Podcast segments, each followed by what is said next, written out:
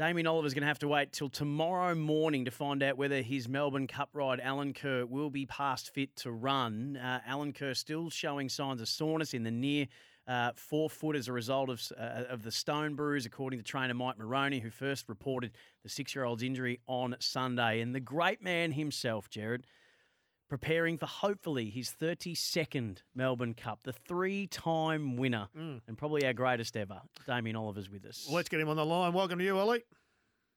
G'day, Gerard and Sam. How you doing? We're going really well, and uh, great to see you getting a, a couple of wins uh, on your last uh, spring carnival here in Melbourne. But it's all about tomorrow, Yeah. obviously. And uh, what's the latest?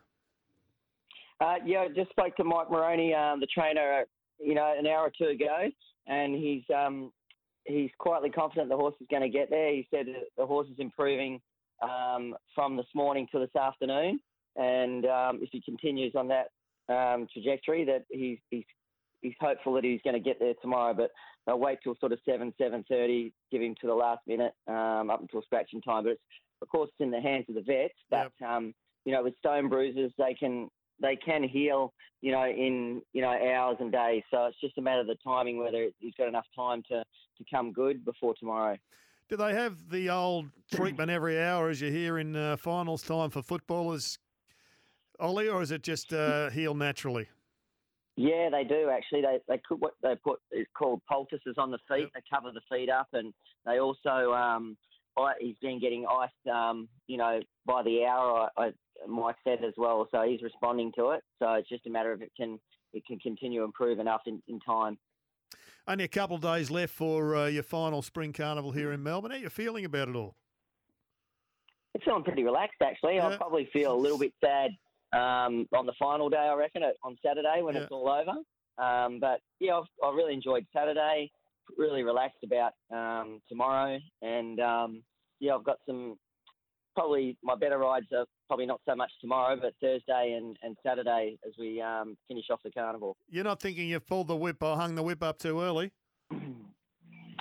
Oh, you know, like I'd probably rather go out with a little bit less in the tank than than go too late, if you know what I mean. Um, body is starting to feel it a little bit, um, and it's just getting harder at 51 to sort of get yourself up and the and the workload that's required to to to um, compete at the level that I want to. Um, is getting a bit harder and harder, and with so much racing, it's it's day and night. You know, there's a lot of night racing. There's the mornings as well, and at some time you just got to say, you know, you've uh, you've had a good career, and you know, you, I still want to go out on a high level. Um, so yeah, I just didn't want to just keep on doing it for the sake of doing it. Ollie, uh, when your name gets brought up now, it's about, you know, is Damien Oliver the greatest we've ever had? And I know that's not something that you'll want to weigh in on, and you're more than welcome to, but is legacy something that's important to you? And, and if you were to think about what you reckon your legacy is that you're, you're going to leave on racing, what do you think it is? Um, oh, look, it's probably more for others to judge than me, but um, I just think being able to stay at the top for, you know, I, well, I started in '88, and um, so pretty much from the '90s to to now, I've you know that's sort of what four decades I've been able to stay compete at a high level. So that's the most thing I'm proud of what I've been able to do, and um, you know, but for other people to reflect on more so than me when I when I'm sitting back and next year and I've got the feet up and having a beer, I could say that I I didn't I left didn't leave any um, stone unturned. I I think I got pretty much the best out of myself that I could. Uh, Gerard's opener of the show was fantastic, speaking about Melbourne Cups gone by and the place that it holds, not just in the racing calendar, but in the sporting calendar overall, not just in Australia, but um, abroad. For you, with your, your your three that you've won, is there one that's a little bit more special to you than the others? What's your most fond Melbourne Cup memory? Oh, they're all very special. Um, my first one, of course, in '95 in Doriemus, um, as a 23 year old, that sort of just you know dream come true. And then obviously 2002 Media Puzzle was um, a wonderful tribute to my brother, losing him in the week leading up to it. But obviously, really sad occasion. That it was hard to enjoy that one. And then winning on 2013 on Fiorente was was amazing too. You know, so for Gay Waterhouse, so they're all pretty special. What time's it start for you tomorrow morning? Um, yeah, I'll- I've actually got to go and gallop um, a horse called Jewess in the morning at six o'clock at Flemington, so I'll go and do that, and um, then I'll come back home and lose a bit of weight in the sauna and, and head off to the track about um, nine nine twenty nine thirty tomorrow. So, you, what's your playing weight right now? Um, I was about 56 today, Okay. and I've got about 55 tomorrow, so about a kilo to lose. I just had a bit of fish and salad for dinner, and I'm about to jump in the sauna again soon. Okay, so uh, this time next year, when you're uh, you're lining up, you've just come back from Indonesia. What, what, what's your what's your surfing weight going to be? What would you like it to be when you're 53, 55?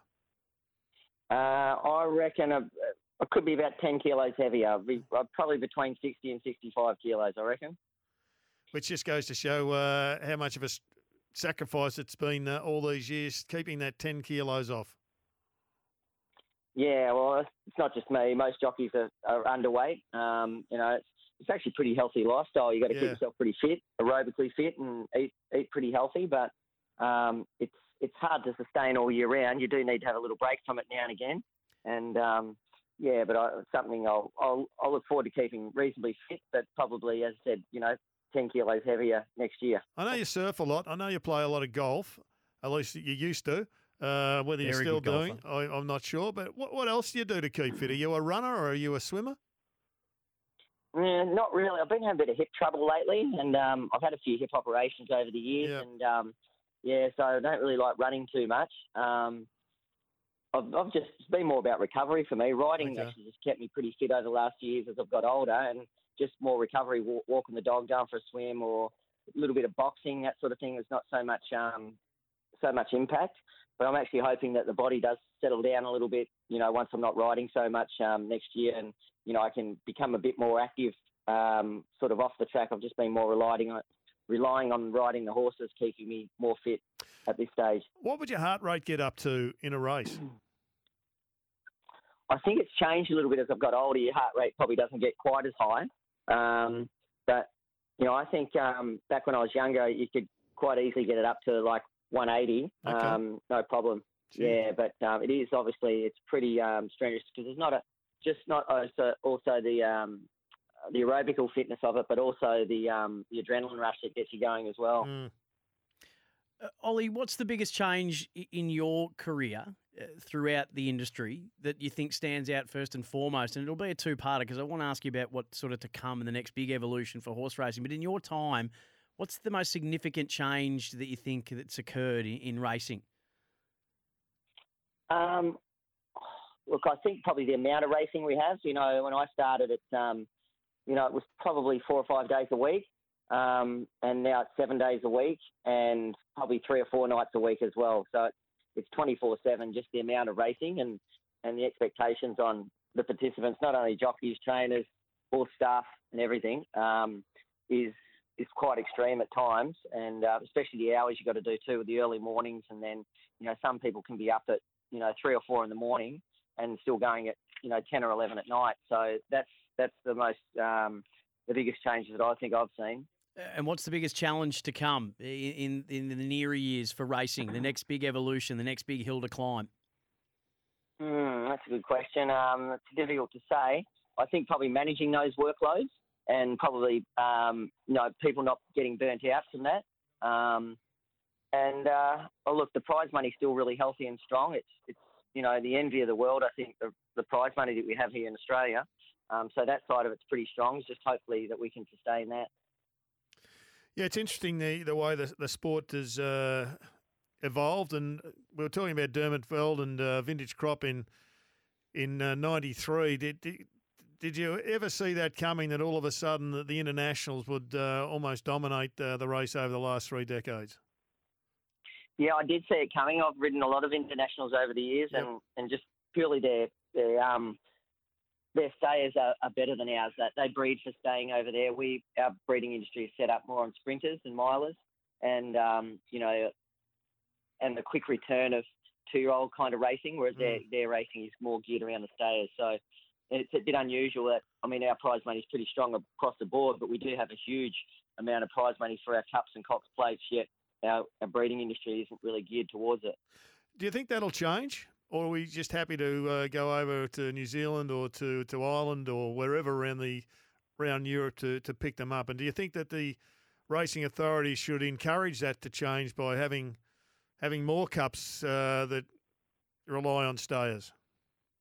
Yeah, I can't see it changing too much. Um, I think um, because a lot of owners are now going over to buy horses in Europe and France and Yep. so, and that to, to for the Melbourne Cup, and I think because of our our racing is sort of our, our, all our stallions are, are more sprinter types, um, and also the Asian market where a lot of their um, you know Hong Kong, not so much Singapore now, but their horses um, are bought from Australia and New Zealand for that type of racing as well. So if they don't hit the mark here, there's also an opportunity for them to be sold um, throughout Asia as well. Would you like to get into breeding? Would you like to be an owner? And if you were an owner, what were the things you wouldn't tell the jockey to do? um, yeah, I wouldn't mind. I definitely want to stay involved in racing, and Yeah. yeah, I would be an owner. Um, probably it, it, it's not cheap to buy a racehorse or, or own a racehorse for that matter. But if you go into a syndicate, it's a lot of fun, Yeah. and I, I certainly would be interested to stay involved. Um, as far as the jockeys go, I think you you pay someone to a job, they should know what they're doing. So less instructions, the better. So, Ollie, we've got to let you go in a second, but if you were an owner and you did have your pick of every jockey out there, because if it was uh, the other way around, I'm sure most would pick you, but if you were the owner and you had to pick a jockey to ride your horse, who would you be picking up the phone to ring? Who do you love watching ride?